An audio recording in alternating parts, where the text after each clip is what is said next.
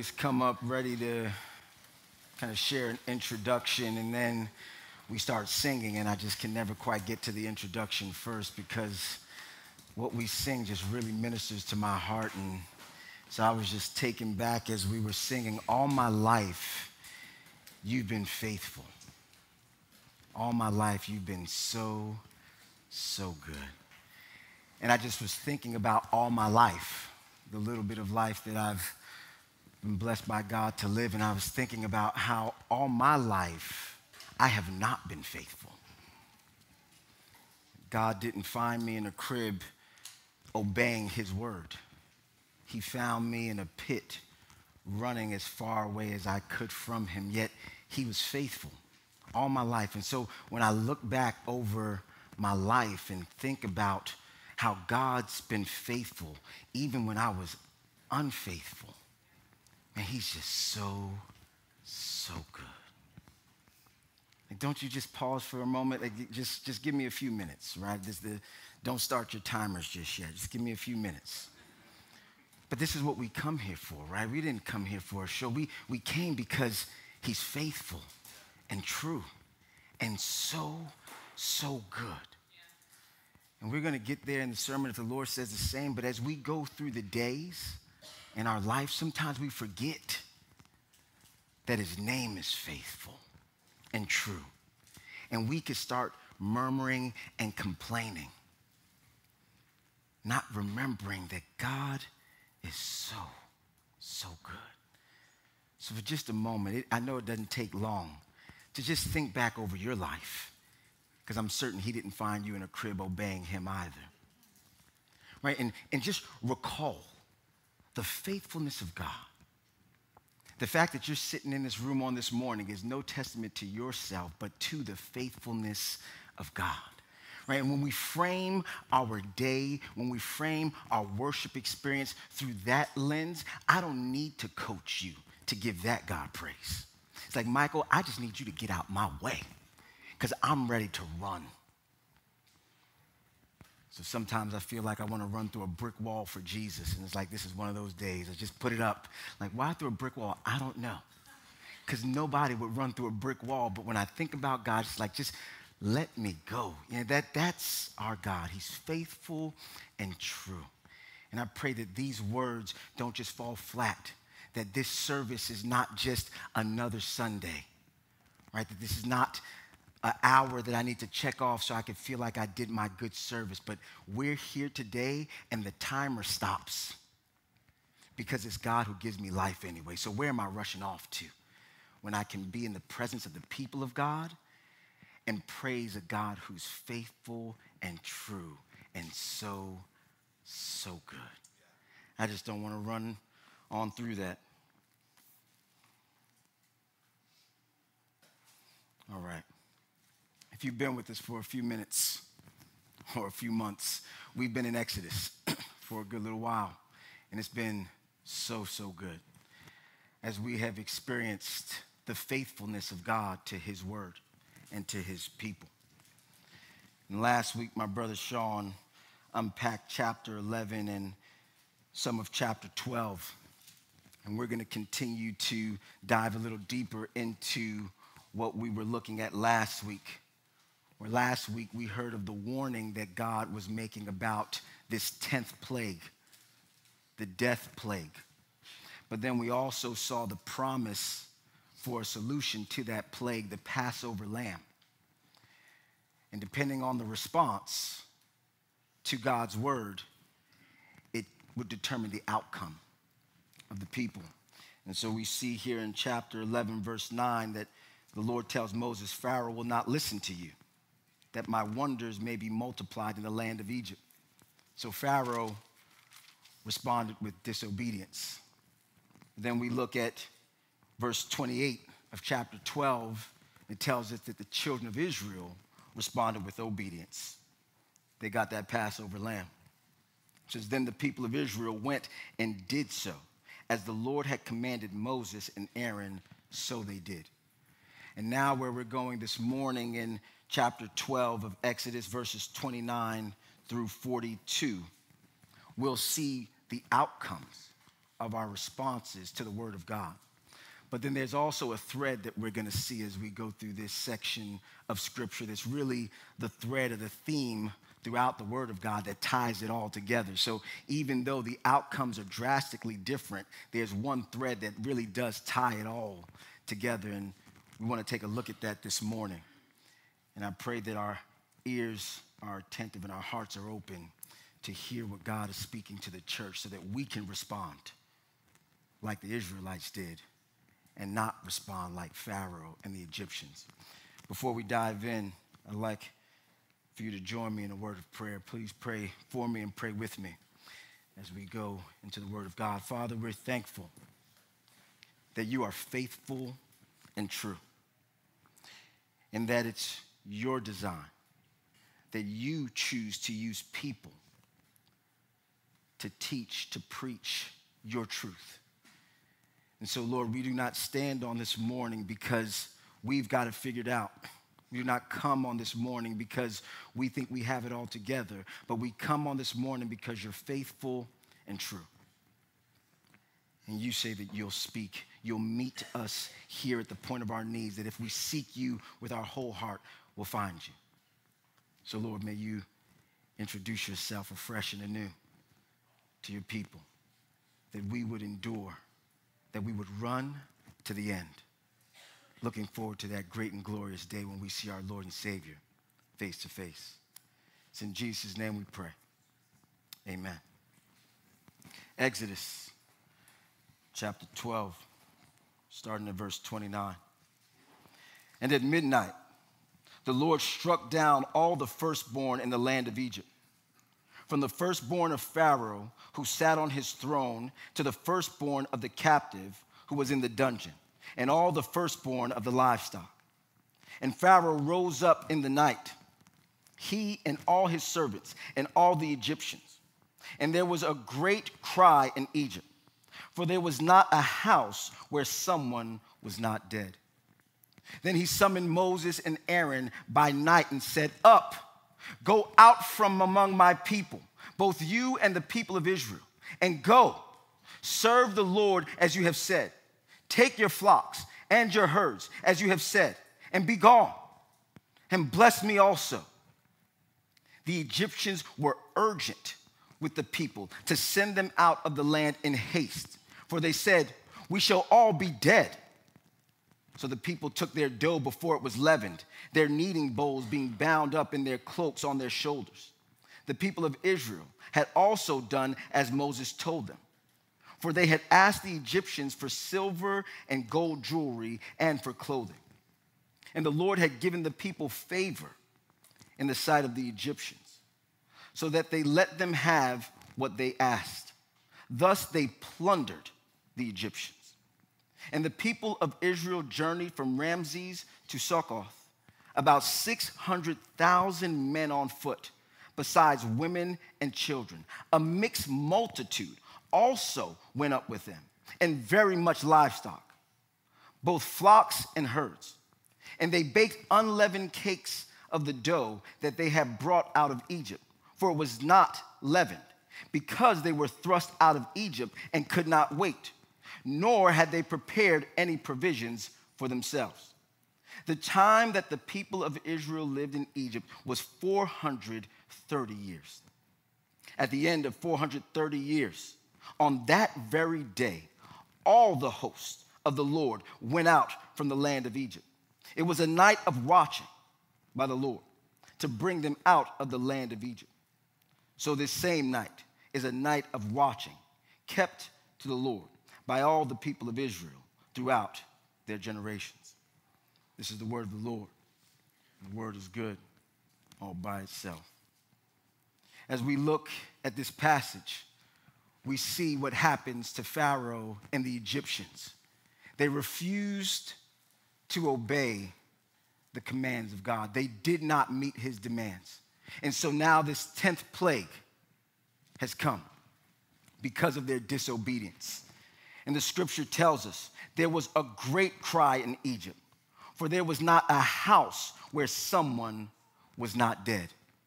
It did not have to be this way, but the outcome of repeatedly rejecting the word of God leads to death. And the Egyptians found this out the hard way.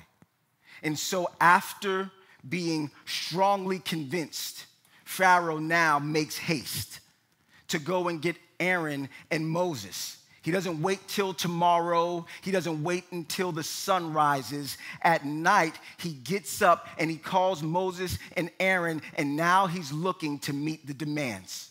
No more negotiating. Take you and everybody you know and everything you have and go.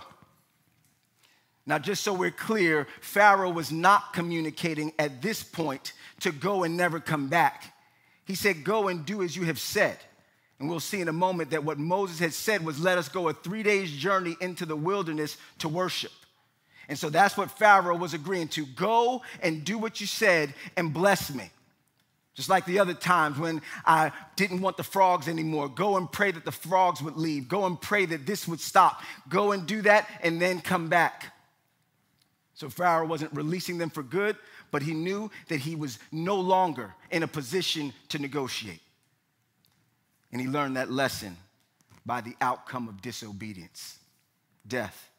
And so the children of Israel, now, as we read last week, fully dressed and ready for a journey, get the word that it's time to go. Not in a few minutes, right now. Get your bowls, get your dough, and let's bust a move. right? And so they're ready to go. I, I, I, tried to leave that alone in my head. I said, Michael, don't say bust a move, but it was just in me. So I had to release it. There you go. So he said, let's go. It's time to leave. And I want to make sure that we get this point here. It says that the dough, they had to leave before the dough was leavened because they could not wait. Right? So it's not that leaven is sinful. They use leaven, they use yeast but because of the sense of urgency, they couldn't wait for the yeast to do what it did. And so now we'll see a little bit later that the Feast of Unleavened Bread was a reminder of how God is faithful to keep his promise. Because as they were leaving, they could not wait for the yeast to rise. So they took their dough, which was not yet leavened, and they with haste left out of Egypt. But the scriptures let us know that they didn't leave empty handed. They had silver and gold jewelry and clothing because they had asked those who had kept them in bondage for four centuries, which I wonder how that question came across. Excuse me. Getting ready to go a three day journey in the wilderness. Do you mind if I borrow silver, gold, and all your jewelry? Yeah, just, just, oh, and, and gold. Uh, yeah, no, the clothing too, again. How did that conversation go? But they went and they asked in obedience. So I imagine they probably went a little sheepish, but they went and they asked in obedience and they had wealth. The scripture says that they had favor and that they plundered the Egyptians. This word plunder communicates a military execution. Right? So it's a military campaign where we are now victorious. And because we have defeated you, we now plunder you. The only thing here is that the Israelites didn't lift up a sword. They did not overpower their enemy. They went and asked, Excuse me, can we have all that you possess? And they said, Yes. Why? Because God systematically was dismantling all that Egypt thought was powerful and because they recognize, oh, that's your God, we're going to do what you asked. Because they experienced the outcome of disobedience, now they were much more inclined to even not make the demand, but to answer a request. Can I just borrow? No, you don't need to borrow, take it.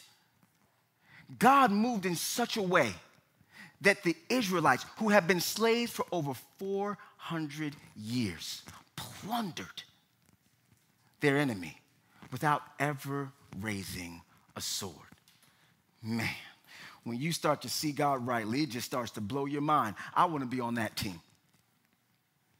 And what we learn from this text is that the reason for the outcome of death and the reason for the outcome of victory was because God is faithful. He's faithful to perform his promises. And that's what we've been learning for the last couple of months as we've been walking through the plagues. We go back to Exodus chapter 3. Before Moses even made it to Egypt, he was on the backside of a mountain talking to a bush that was on fire but not burning down. And God let Moses know what was getting ready to happen. And so here we see in Exodus chapter 3, starting at verse 18. And you and the elders of Israel shall go to the king of Egypt and say to him, The Lord, the God of the Hebrews, has met with us. And now, please, let us go a three days journey into the wilderness, that we may sacrifice to the Lord our God.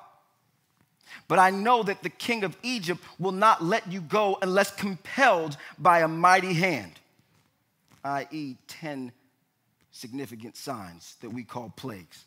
So I will stretch out my hand and strike Egypt with all the wonders that I will do in it. After that, he will let you go. And I will give this people favor in the sight of the Egyptians. And when you go, you shall not go empty. But each woman shall ask of her neighbor and any woman who lives in her house for silver and gold jewelry and for clothing. You shall put them on your sons and on your daughters. So you shall plunder the Egyptians. This is what God had promised for his people. And now we fast forward to Exodus chapter 12, and we see that God makes good on his promise because he's faithful to perform his word. But what we must understand about the faithfulness of God and his willingness, his ability to perform his promise, is that the pathway to experiencing the promise of God can look a little troubling at times. But because God is faithful to perform his promises, trouble does not deter God from doing what he said he would do. And we see that through this narrative. I won't go back over it all. If you haven't been with us for the last couple of months, it may be helpful to go back and listen to some of the previous sermons. But as we worked our way through Exodus 3 and up to Exodus 12, we saw when Moses went from that burning bush experience and went and talked to Jethro, and he makes his way down to Egypt, and he meets with Pharaoh like God had said. Pharaoh didn't just look at him and say, "Oh, is that is that all you like? Yeah, just go ahead then. Just uh, come back when you're done." No, Pharaoh said, "What are you asking me? Absolutely not." And because you think you have so much spare time on your hands, allow me to make things worse for you. And so Pharaoh made life miserable, bitter for the children of Israel so miserable that the children of Israel, after saying yes to what Moses told them God said, said, No, we don't want to have anything to do with God because it's only gotten worse. And then Moses questioned God. And then God spoke to Moses. And then Moses went and spoke to the people, and the people rejected God. And then Moses questioned God again. You see the story here? It's like it's not looking too good for people. A lot of problems, a lot of trouble. But in the midst of all that trouble, God was not deterred from being faithful to perform his promise. Because he is not man that he should lie, or the Son of Man that he should repent. God doesn't have to apologize. He doesn't have to go back and say, I didn't realize that was gonna happen. He sits on the throne, he's sovereign, he's in control of all. And when he says a thing, he already knew the beginning, middle, and end, and he's gonna do exactly what he said. So when troubles arise, God is not deterred. People may respond a little bit differently sometimes. But what we also see as we continue through this passage is that not only are the promises of God, because He's faithful, not deterred by trouble, they're also not distracted by time. We see here as we look at verse 37, as they go out with haste, and then we jump down through this passage, verse 39. And they baked unleavened cakes of the dough that they had brought out of Egypt, for it was not leavened, because they were thrust out of Egypt and could not wait. nor had they prepared any provisions for themselves. The time that the people of Israel lived in Egypt was 430 years. This time was no coincidence. If we go back to Genesis 15, we'll see the promise that God made to Abram before he was even Abraham. God tells Abram about what's to come with the land that he's promised to him. When Abram asked the question, How will I know that we're gonna get what you promised? God says, Because I'm faithful and true. Verse 13, Genesis 15. Then the Lord said to Abram, Know for certain that your offspring will be sojourners in a land that is not theirs, and will be servants there, and they will be afflicted for 400 years. But I will bring judgment on the nation. Now we know that nation to be Egypt, that they serve. And afterward, they shall come out with great possessions. God tells Abram this. Abram, before he had Isaac, before there was Jacob, before there was Joseph, and before Egypt was even a powerful nation, God lets Abram know that I am going to bring judgment on Egypt, on the land, on the nation that they serve. And they're gonna go out with great possessions. 430 years to the day. But that's the amount of time that they were being afflicted. You trace it back Joseph, Jacob, Isaac, Abram, there were many years in between. But because God is faithful, trouble didn't throw him off, and time didn't cause him to question whether or not he can make good on it. God does exactly what he says every single time. If you talk to the nation of Israel, there was no way when Moses tells them to go and ask their slave masters who have been oppressing you for 400 years for their silver, gold, and clothing, yeah, that sounds like a good idea, Moses. No, it doesn't. How do we phrase that? I can't, I don't even have a frame of reference for how that exactly is supposed to play out. Everything in me feels like that is an absolutely absurd idea. What do you want me to do? But because God is faithful, we don't have to have it figured out. We just need to do what he says. Somebody should have clapped at least one time for that one. I mean, just once because he's faithful. Right? That's our hope. That's our joy. It doesn't look good. Actually, it looks downright terrible. But God is faithful and true. So even though I have no frame of reference for how in the world that's going to actually come together for my good, because I know God,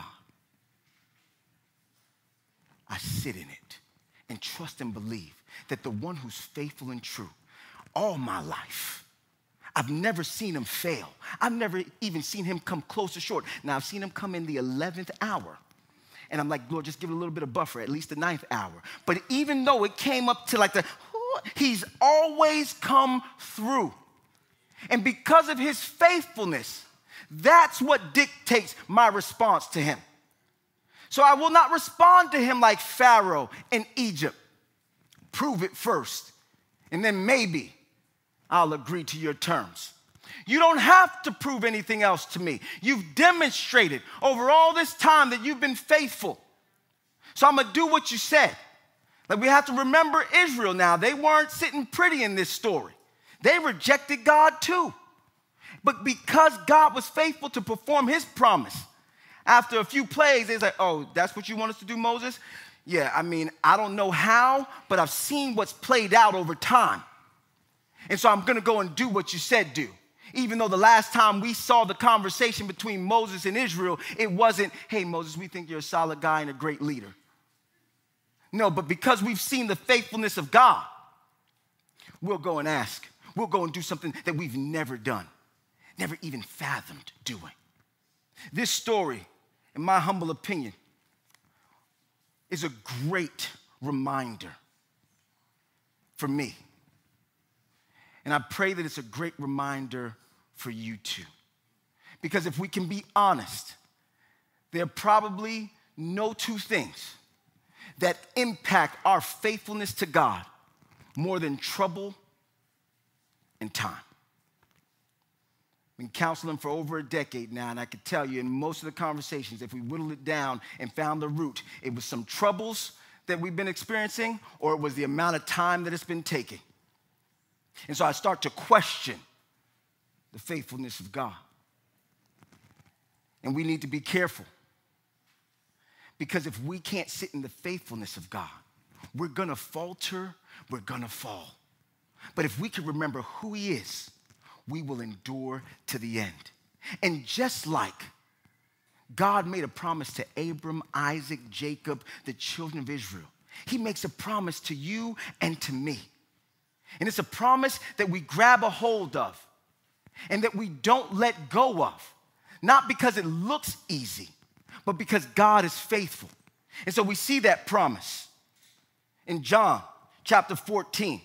And this is why it's so important to read through the Old Testament and not consider the Old Testament to be antiquated, worthless, no, it's necessary because the Old Testament reminds us of who God is, so it helps us to hold on to the New Testament promises, knowing that the same God who did all of this, that's all the Old Testament. I didn't get to the New Testament yet, like all that Old Testament. This is a little New Testament right here. Because he's been faithful through all this, I know that he'll be faithful over all of this. Right? And so remembering Exodus chapter 12, from chapter 3 through 13, we read in John 14 and it causes us to anchor ourselves in a way that says, I'm not going to waffle and waver, though I know it doesn't look good because the same God back then is the same God right now. John 14, verses 1 through 3. This is the promise that God makes to the people of God today. Let not your hearts be troubled. Believe in God, believe also in me. In my Father's house are many rooms. If it were not so, would I have told you that I go to prepare a place for you? And if I go and prepare a place for you, I will come again and will take you to myself, that where I am, you may be also. Guarantee if I'm going to prepare a place for you, I'm coming back to take you to that place.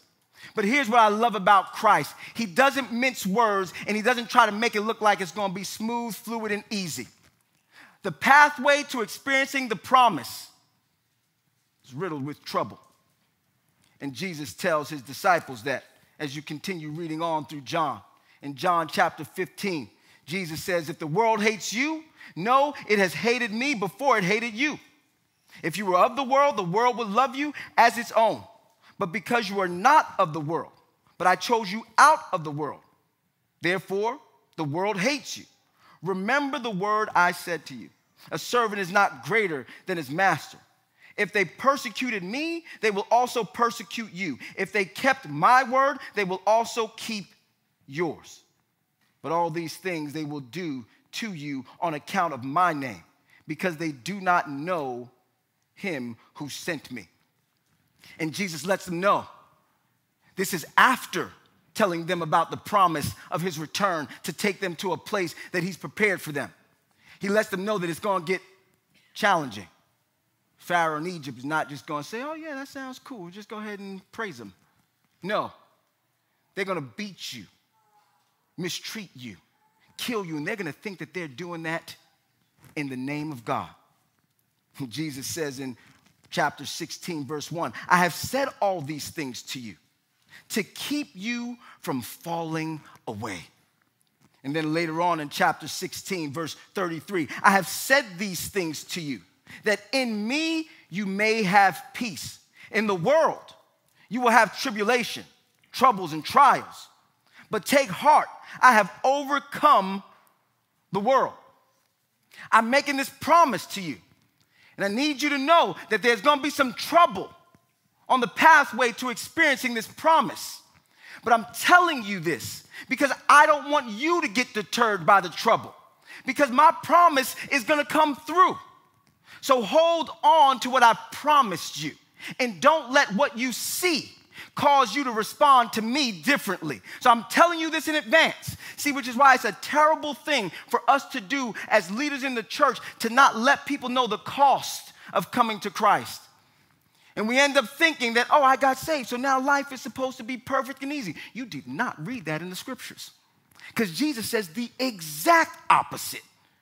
You come to me, the world's gonna hate you just like it hated me. They're gonna persecute you just like they persecuted me. As a matter of fact, I want you to know that you know you're living the blessed life when you're persecuted. This is what Jesus teaches us that our peace is in Him. In this world, oh, it's gonna get a little ugly. But hold on, I got you. I've overcome the world. So then it's not the trouble that determines our response to God. It's the awareness of his faithfulness to his promise. And God lets us know right out the gate it's gonna be hard. And is that not the same thing that the Lord told Moses? Pharaoh's not gonna listen to you. And then for some reason, when Pharaoh didn't listen, he's like, wait a minute, he didn't listen. I told you he wasn't gonna listen. Why are you all getting all outside your mind? Well, because we really wanted him to listen. I mean, we figured if you could burn a bush and not burn it down, like clearly you can make him listen too, can't you? We didn't think it was gonna get that hard, maybe a little hard, but not that hard. Right? And that's what we do. It's like, well, well, God promised. But I mean, and we paint, don't we do that? Like, I'm, I'm, this is me. God says, Michael, I'm gonna do this. Oh, okay. So you're gonna do that. And this is the pathway, just a little, and that's how it's gonna happen. Yeah, that makes sense. Okay, I can see how that's gonna happen. And then it goes this way. It's like, oh, hold on. Now that wasn't what we, I, he didn't tell me how. He just said that he would. So why am I letting that cause me to think that he's not gonna do that? Because I don't want that. Anybody in here signed up for trouble? Like, Lord, I just please just give me a bowl of trouble. no, I don't want trouble. But God lets us know trouble gonna find you because you found me. But don't worry, I've got you. So God gives us the solution to trouble. Says our peace is in him. But he also gives us the solution to time. We don't have to allow time to distract us from putting our trust and confidence in God. Peter, who was with God as he entered into Jerusalem on that colt and heard these words that we just read over in John 14, 15, 16. Believed that Jesus was going to make good on his promise. But some significant time had passed.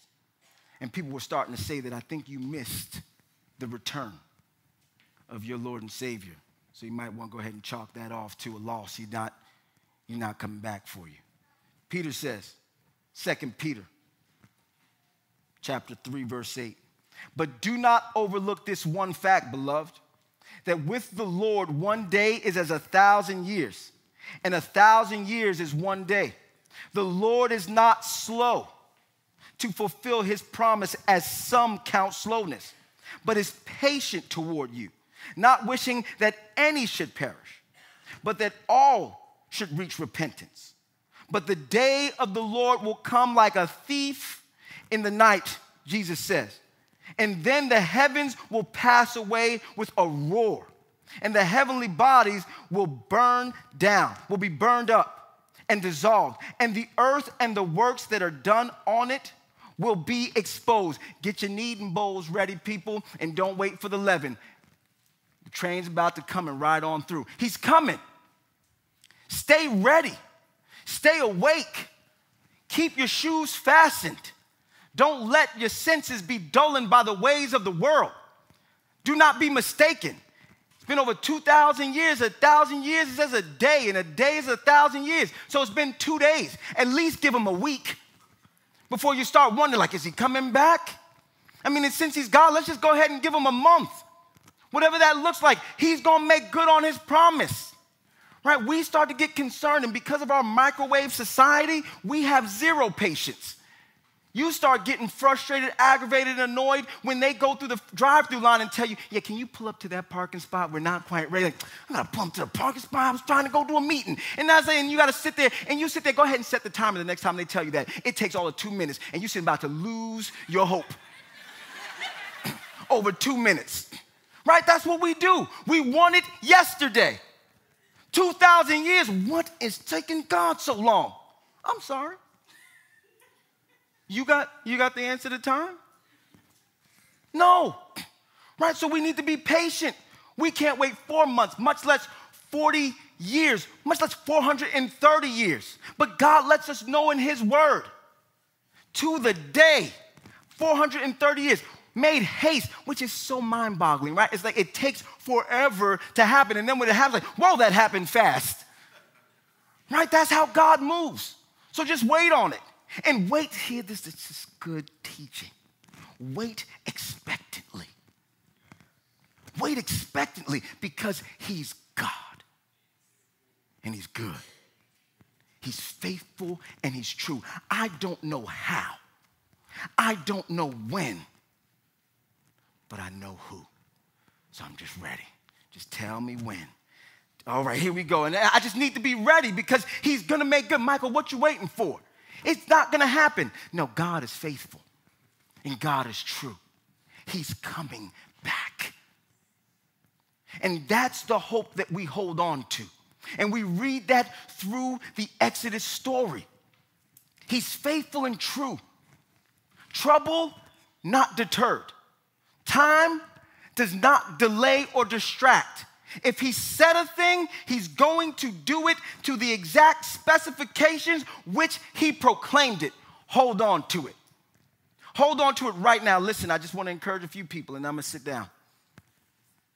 Just a few. If you have the faith to grab a hold of it, grab a hold of this. God is going to make good on his word. He's going to make good on his word. He always has. He always will. Do not, family, let trouble or time distract you or deter you from holding on to God's word.